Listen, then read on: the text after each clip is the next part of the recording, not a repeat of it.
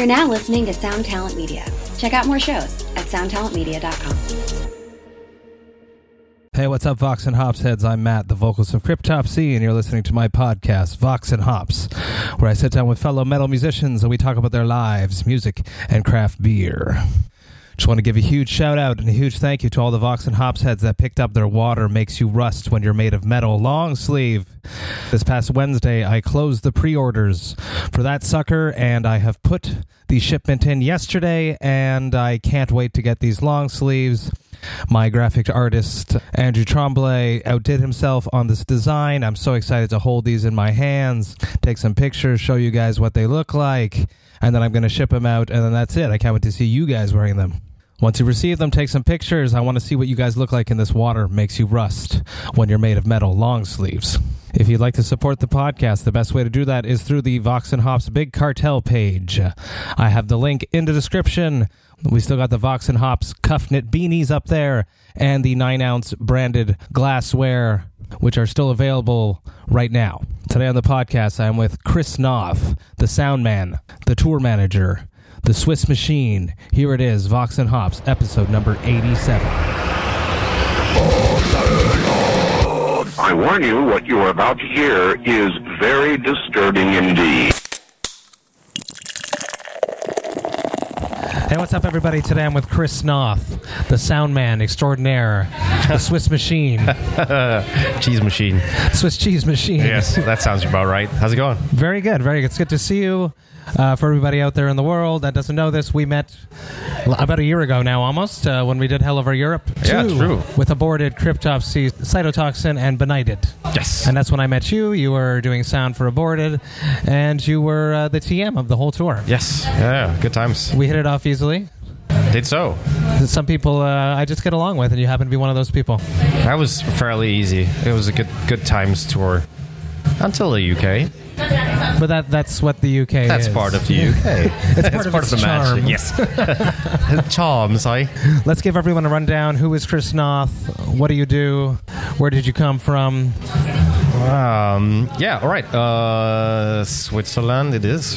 Switzerland is where it's going down most of the times. Uh, I've been doing live sound for like 15 years or so. Uh, studio work as well, as most people do. Uh, started TMing like 10 years ago, and I've been doing like combinations of these three things. Plus, uh, in Switzerland, I, I've um, I've been part of labels, agencies, management structures, whatever. So I still have like one foot in the local scene, and I try to push bands a bunch whenever I have some sort of energy left for that. So that plus good food. there you go, and a good drink that goes along with it. That's it. I always think it's so baffling, and I love interviewing crew members because you guys tend to be on tour way more than bands are. How does that happen? Is it because it just ends up being your job and it becomes a being a necessity to make money and to pay the bills, or is it just that you get the buck? Ha. Um, it it was a necessity to be on tour all the time. And now I can. Like since four or five years, it started to make sense financially because that's of course also an important point. Um, so I got to be a bit more picky, and now it just happens to be so. Whenever I'm at the like within a week, uh, when I'm at the studio, I feel like, huh, going out on tour would be a good thing. And then I'm a week on tour, and I'm like, well, being at the studio would be a good thing. So I'm trying to strike a good balance, and this is working out so far. So Is it also at the point where you've created relationships with so many bands and you get to the point where you become their guy?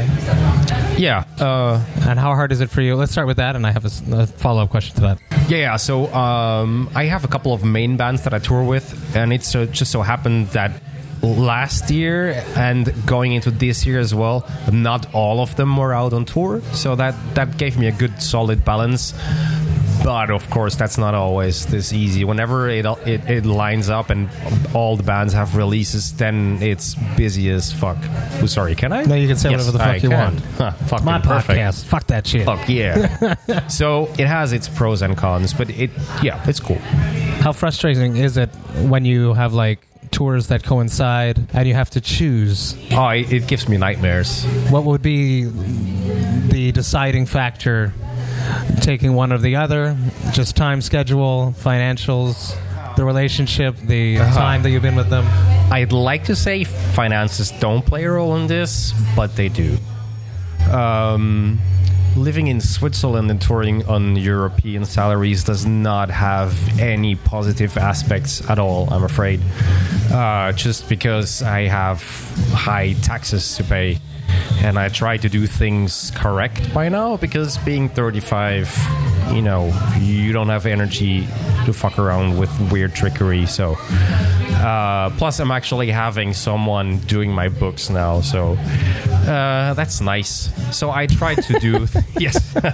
so I try to do uh, stick to, to the proper way of doing things, which also means uh, sorting things along the proper numbers. And unfortunately, that has meant refusing a couple of things I would have liked to do because people are cool, our projects are cool, but the numbers just didn't make sense. Uh, for me, there's a couple of factors. It, it is the people, it is the music, it is the money, and it's also the the intrigue that this tour has for me. Being it's like on a technical aspect.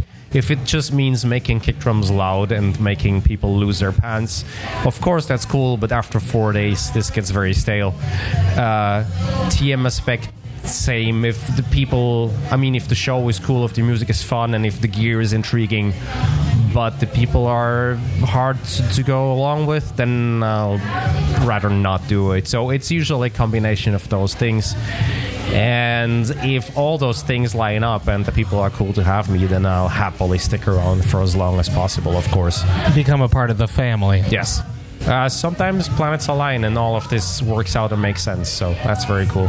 Are you the type of guy that when you can't do a tour for a band, do you go and watch the YouTube videos of some other dude doing the sound and then you No, I would judge it? never do that. yes, I do. Uh, Instagram has not helped with this. It's probably like really hard for Soundman because you're like an integral part of the show, but you can't go up there and say, "Oh, you fucked up the guitar solo." and only sound engineers mostly will notice when something is wrong or off or Yeah. fucked up. Yeah, it's. Uh, huh. It's a good one. I mean, first of all, trusting phones, uh, recording live yeah, yeah. Let's audio. judge. Let's judge everything on that. Yes, yeah. absolutely. So that's fun. um, I, I try to not go by it, but I would lie if I would say I'm not checking out what's happening on Instagram after a show that I've been doing. And it's it's good to take like an average cue out of it. If like all of these videos will highlight a thing, then or like underlight the thing, if that's uh, if that's a word, then I would definitely take that as a cue and work on my mix. That's for sure. But I'll try to keep my fingers out of shows I'm not doing. I'll try to let the people do whatever they are doing. You're not that guy that's going to sneak up behind the sound man and try to help him fix Uh, stuff. Surely not. no, when I'm not working, I try to uh, and, and not have my fingers in there. You can go to a show and, and just turn off. I know a lot of sound men can't. Oh, no, that I cannot do. Uh, I can I can be at the show and enjoy it. That's cool. But I oh, is- the brain is always running. I mean, it's just what it is. So I spoke to a brewer who made beers, and he makes really good beers. And we spoke about drinking shit beers and trying to turn his brain off, and not judging and trying to analyze everything. It's, it's sort of almost the same thing. I think that's interesting. so, so what was his? Uh, he has a very, very, very hard time, and he has to really force himself to just. Yeah, it's it's refreshing. horrible. Drink it. It is what it is. I Yeah. mean, it's a beer for the moment. It's not the most complex beer ever. Speaking of beer, Vox and Hops is all about craft beer and hanging out with fellow metal musicians. Metal crewman. Today on the podcast is uh, the craft beer that started my entire craft beer journey. I've never had on the podcast, funnily enough, because I I've sort of surpassed it, but it is still a very solid beer. It is from Microbrasserie Le Castor, and it is their Yakima IPA. Let's see what it's got. all right, here we go. Cheers. Cheers to you, sir. Thank you very much. smells uh, like I remember it. I remember when I first started drinking this, just the fact that the, the hop profile really just hit me. Ooh, Tasted more interesting than just normal beers that I was drinking. absolutely. They still make a whole bunch of amazing beers. This is okay. This is cool. I like it. Yeah, a nice West Coast style IPA with the Yakima hops. I love Le Castor. They make a whole bunch of really interesting stuff. Do you like craft beer? I can't remember. I feel like I I was like on a craft beer mission last year, and you were so busy TMing and stuff. I never really invited you out. Yeah, that's true. We didn't really get to drink that much, or just let's face it. Sometimes we do drink cheap beers post show. Uh, one sec. I do like craft beers. I rarely get to do it because usually when it's time to drink, it's also time to go to sleep. Because six hours later, we're somewhere else, and there's someone yell- else to yell at. So Especially being a TM, it's always like your job to be first one up, first one in the venue, first one helping the bus driver park the bus. That happens from time to time. Let's talk about the craft beer scene in, in Switzerland. Is it there? What is it like? Uh, it, it is getting there. It's it's good fun. Um, there's not a straight line between uh, big restaurants and, and, and small craft beer places or breweries, which is cool. Big restaurants have spotted this uh, a while ago, since especially we always had beer made locally. We have. I don't know if it overall in Europe that's a thing, but monasteries have been doing their own beers. I'm guessing it must have been the same over here as well. Yes, but not as big as over there. And yeah, Okay, so there has always we definitely been, had breweries that were inspired by those beers. All right, okay. Yeah. So there's always been a foot in that territory from bigger, I guess, chains. So restaurants always had contact with breweries, so you can easily go to a big restaurant where meals are properly uh, prepared, are very delicious, locally sourced. But it's it's sort of a chain. It's a big thing, and they have their own beer going. So that's very nice. That's interesting. It's not going to be like a like a Budweiser or a Budvar or No, a Pilsner no. Urquell or You can you can get that as well. They, I mean, they offer a wide range of things. But if you're intrigued uh, in in proper uh, beer tasting or just Small, really delicious local- stuff, there's always something available. That's cool. and that is Yeah. very cool. But then also, of course, you get the the small bars who do like also import uh, special stuff, but also have their own thing going. So it's a, it's a very it's a diverse scene. It's very cool. what would be like your go-to style of beer if you could only drink one style of beer for the rest of your life? What style of beer would that be? That is a good question. Um, it depends what I'm up to after that because I'm a very shitty drinker. So I have to plan ahead. I remember we had fun. You're a fun drinker, but you have a lot of work to do. Yeah, okay. Uh, let me rephrase. Uh, my batteries drain quickly when I drink. There we go. Is that a thing? No, it works. It perfectly Okay, works. Yeah, you do. You do have a job, a big job to do, and your job lasts long. Yeah, yeah, okay, yeah, yeah. Let's. That, that- that's definitely a part of it. So, um, let's say I try to drink consciously. yes, which is a Oh. wise thing with age. Yes, there you go. Uh, and I have definitely been stupid on drinks, so plenty of that has been done already. Um, so it, it, it depends on what I have planned for after that, being the night or the day or whatever. For instance, right now I planned this because this beer right here will already make me tipsy enough, but also there will be a dinner after this, so perfectly cool. I usually try not to drink before a show because I know the impact it has on me. That's something I like to talk about too. Is the impact of being drunk and doing sound, and how much that changes and what happens. Oh, I, I'd feel terrible about that. Because, I mean, 99.9 uh, percent of the time things go well, things are cool. Of course, depending on the band and the performance and whatnot, but on the technical side. But when there's an issue, and there are issues, let's face it, uh, and especially now things being on the digital side of, uh, of, of technology, uh, you have to be on point. So, alcohol influencing all of that is a no go. You got you got to be as sharp as you can. Be. Yes, Yeah. absolutely. Because a lot of times it doesn't just come down anymore to swapping a microphone or an XLR. There's other issues. There's IP addresses, configuration, and networking, and laptops, and hard drives, and whatnot. So. If there's an issue, you're gonna look very stupid if it's down to alcohol. I've also heard that it, it affects like your hearing. Absolutely, yes. Where you hear less dBs, or is it you just hear less frequencies? Well, uh, given that actually science doesn't really know how the inner ear works still up to this day, and uh, sound is mostly, oh, the experience of sound is a very personal experience. Uh, the influence of alcohol is also completely diverse. uh, along the scale of people drinking. So I cannot honestly say the precise impact it has on me. It just clouds my judgment, and I don't want that to be a part uh, of the show and the experience that the concert goers, especially the paying concert goers, have. Yeah, so yeah, I we don't care about those people on the guest list. Oh no! Oh god, no! Those people can go fuck themselves. Uh, oh, oh my god! Except you. no, so I, I try to uh, keep it to a minimum, but a proper meal with a good drink any day, anytime. That works. That much I can take. It's like I had two hands holding Yes, each absolutely. other. Yo, Let's go back to you. Why are you a sound man? How did that? What is that path? You you mentioned that you played guitar. How did it go from playing guitar? Mm-hmm. I might want to be in a band to I'm going to do sound instead as Yeah. a full time job. Uh, s- straight line, pretty much. Uh, as a sort of okay guitar player in a sort of okay local band. This being a very small town with 600 people in there, Wow. living there in Switzerland, and the next town being like 1500.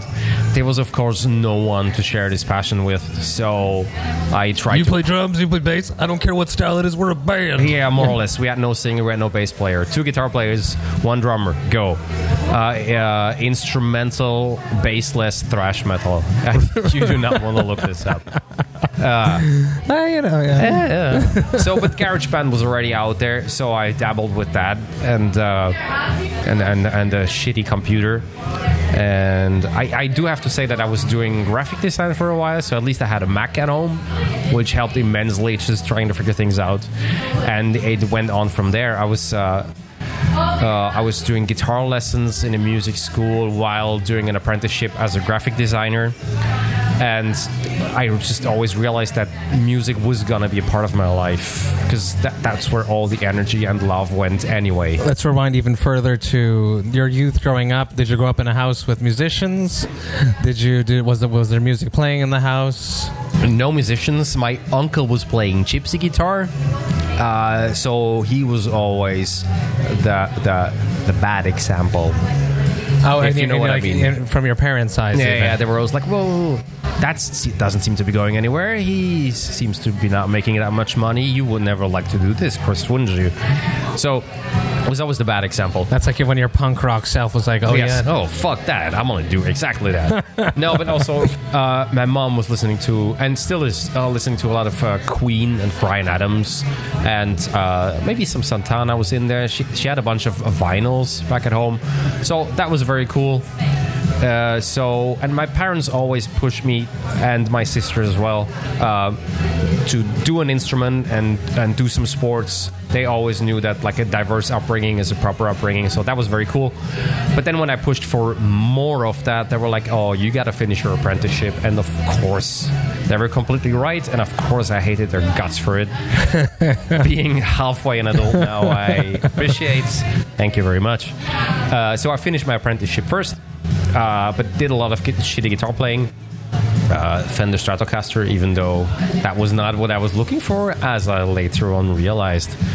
So uh, I, I found out that, there, that there's a sound engineering school in Zurich, which is the SAE Institute, of course, that is globally known. Uh, so I started to do that uh, and then quit my job as a graphic designer. It just did guitar lessons and that.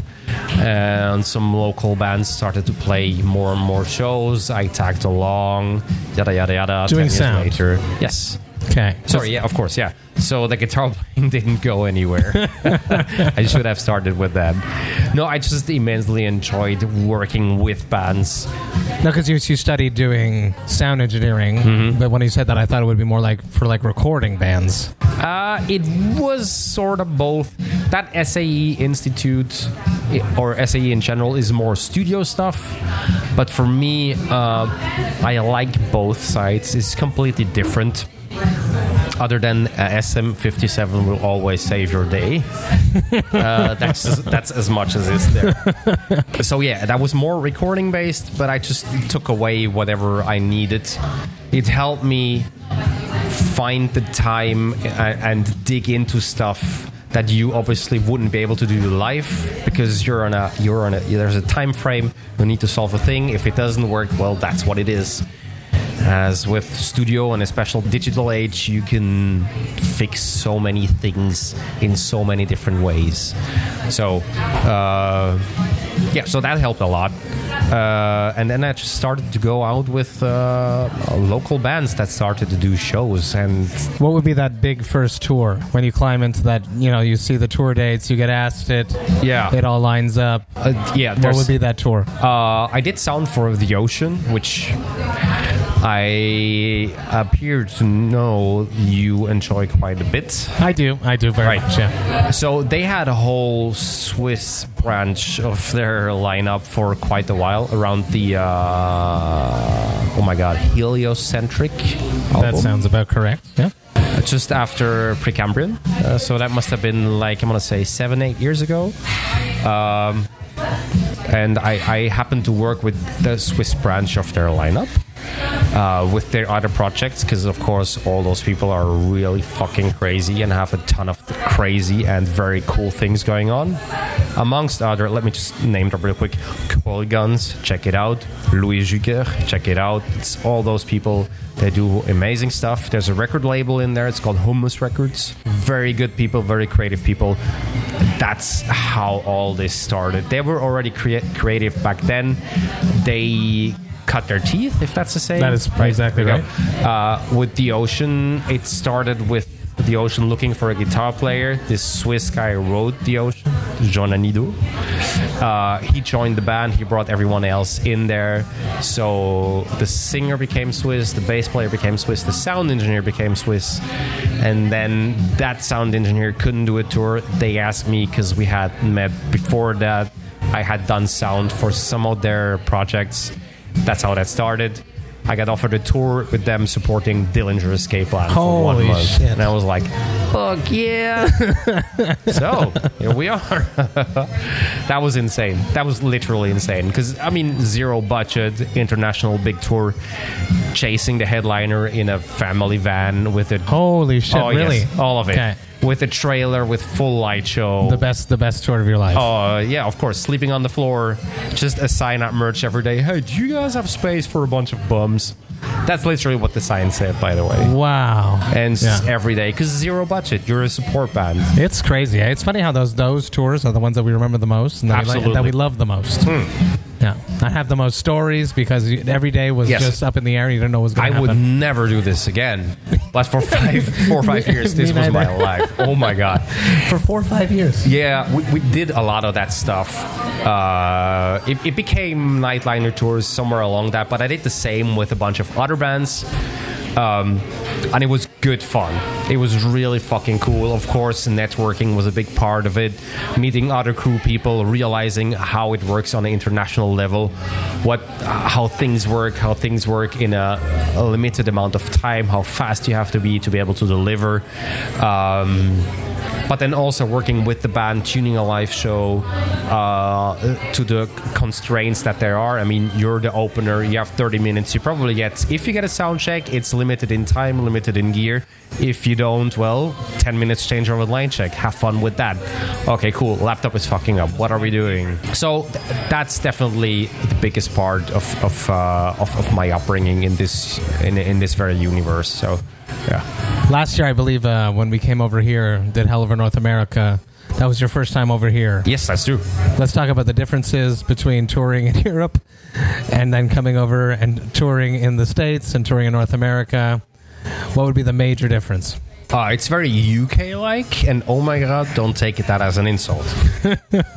uh, if you're touring Europe, the UK is a good example of what's going on over here. No one cares. And I don't mean the crowd by that, I just mean the crew, local staff.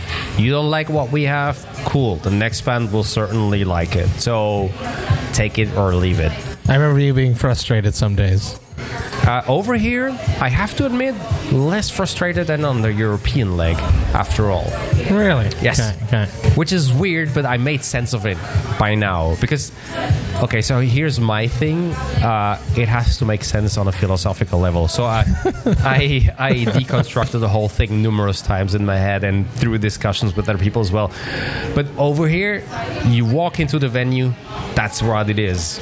In Europe, there's always some dude going, yeah, but someone will f- bring a thing later and it'll be different. Be it tech, be it uh, backline, be it food, be it drinks. Oh yeah, there's gonna be a thing later, and then you have to chase the dude who said a thing to another guy that because there's gonna be a thing, so maybe later, eventually, somehow there will be a thing. Over here, it's just nah, deal with it. Okay, cool, got it. How easy was the jump going from just doing sound to becoming a TM? Was it a logical jump? Was it something that surprisingly easy because I like to be busy. So, just doing sound was me sitting in a corner uh, for hours a day without having anything to do. So I got bored because I like to do long sound checks, but it turns out musicians don't. you are correct? What a coincidence! so uh, uh, even after the longest sound check, there's still, let's say, eight hours left in your day. So there's only so much tuning a drum kit can take, and so much fixing of the settings a guitar amp can take, and so much fixing of the playback tracks. Oh my god, did I say playback? Did we just bust a myth? No, people know, right? oh no, yeah, no. People, people, People know. know. Okay, yes. well, anyway. when bands when bands are playing live, there's other tracks playing. People, Hey, yes, it's the stop future. being surprised. it's the future. Uh, so there's only so much tuning of all that stuff that can be done within a day until you start to mess with people's heads. So I had to get had to be busy elsewhere. So that happened. But also, of course, it helps bands because there, there's a budget. A lot of times, it helps if there's one person taking care of multiple things. So there's that. And it also helps when it's not a band member. Because if any stuff goes wrong or if anything's not Yes. great, you're the asshole, Absolutely. not a band member. So when, Absolutely. when, when you come back, they don't remember the guys on stage being the tough hard ass. Absolutely. The TM. Absolutely. And that is sometimes a weird role to play, but it's also, I mean, it works for me. And uh, to come back to the original question, it works in the US a bit easier because it's straight up. They know your job is making the band happy. Nothing is being taken personal. If you're like, this isn't working, we need a solution, it's straight up, yes, we got that, or no, we don't have that.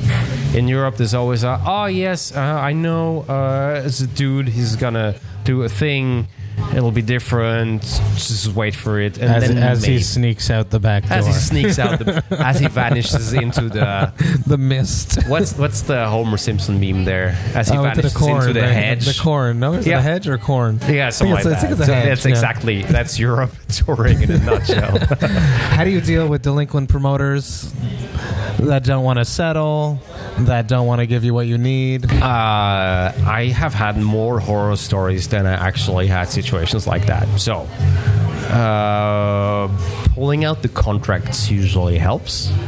So I like to have the paperwork done before the tour starts. I'm very That's another thing that, that a lot of people don't realize is that when you're a TM, you're working for, I want to say like months, like two months easy, leading up till the tour starts, getting all these contracts signed, getting it all settled. That's something that people don't realize, I think. Yeah, absolutely. That's uh, I mean, if the agent is good, that's booking the tour, and the rep is cool, then this paperwork is done. So I get the Dropbox link, I download the files, bam, I know what has been agreed upon, and upon what I can base my discussions with the local crew.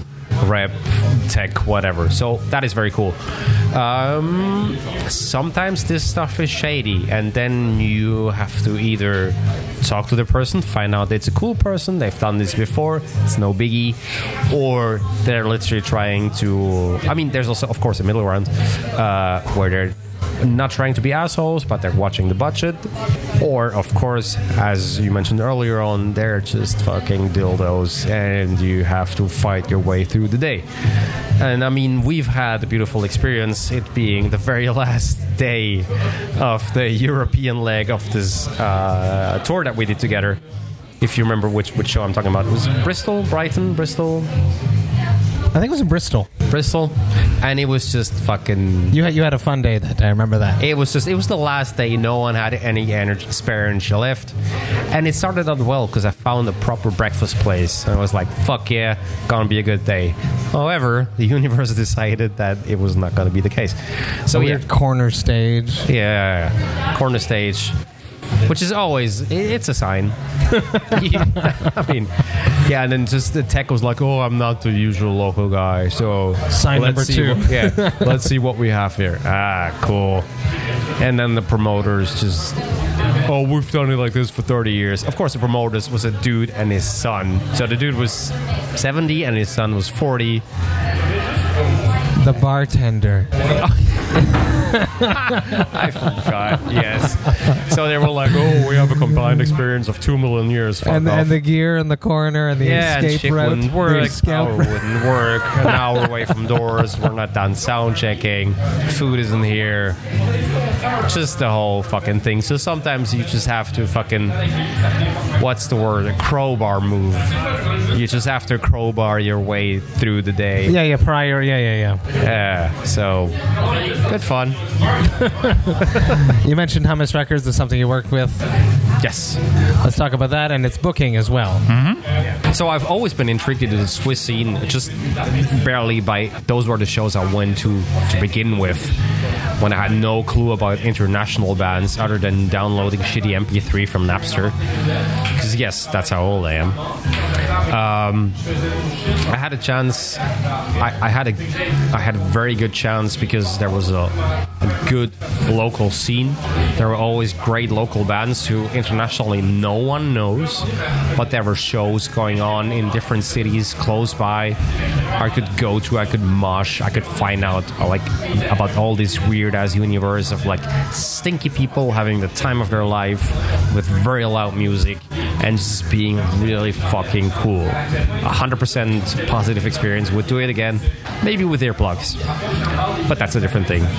So yeah, so uh, I discovered local bands. I started to talk to local bands, and at some point I started to work with a local uh, record label. It was more on the pop, alternative, folk side of things, just because there was, to my knowledge back then, no uh, metal-related uh, structure in place.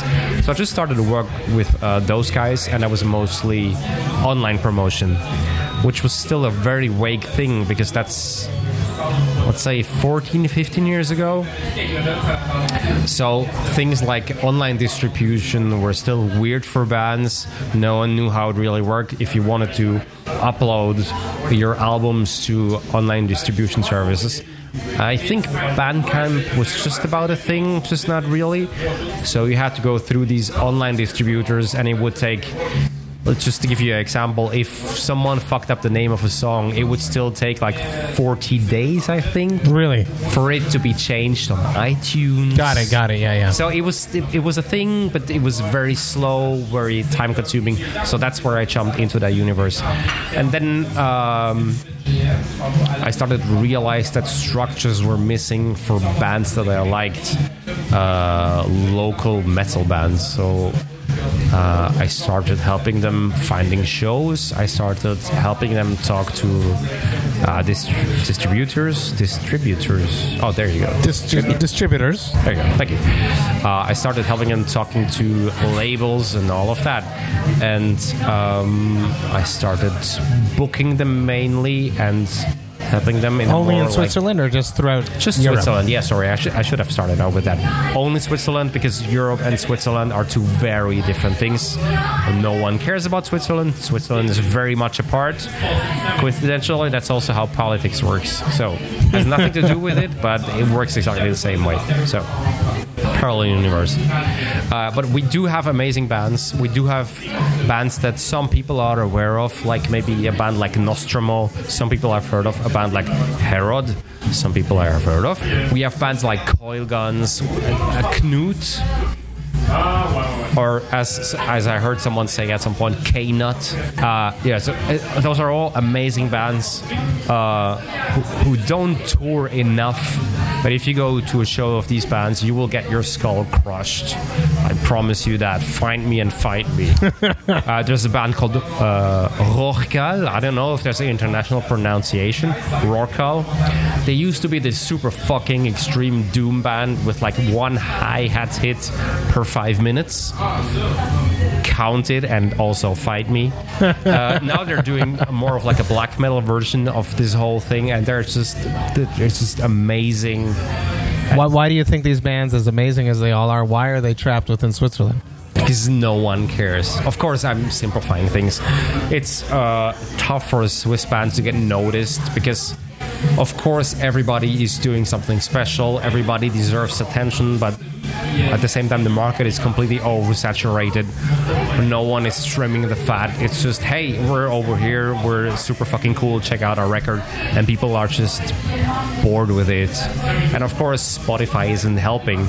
In one way, yes, you can discover a shit ton of bands, but at the same time, you lose the band within, let's say, a couple of days of discovering them. You're like, this is my new favorite record of the day, and then the thing is gone. It's So- something that happens to me. I used to always buy music, and I would love stuff. I would I would buy music religiously, and now that I've been using Apple Music, I listen to a lot more music.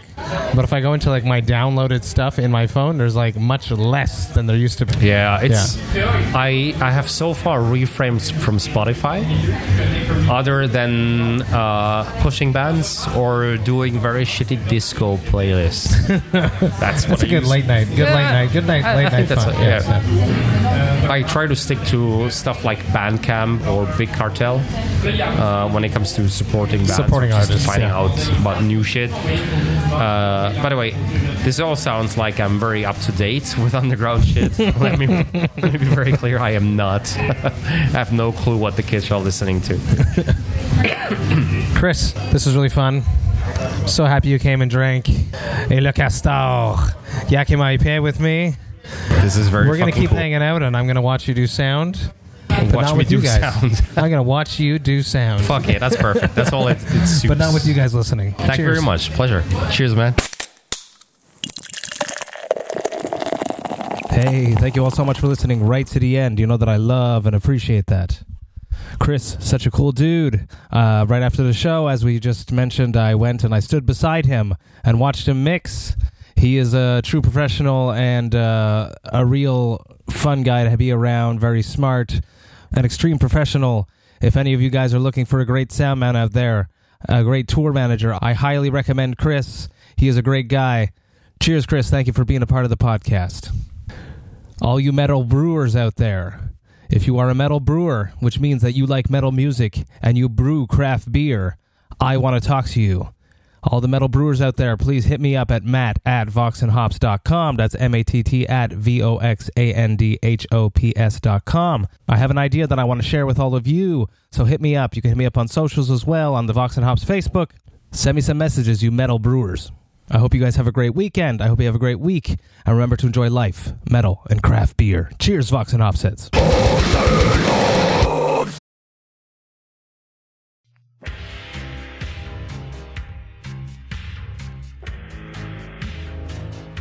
It is now 2024, and the choice is up to you. Do you listen to good podcasts, or do you listen to bad ones? Well, we've got a suggestion for you.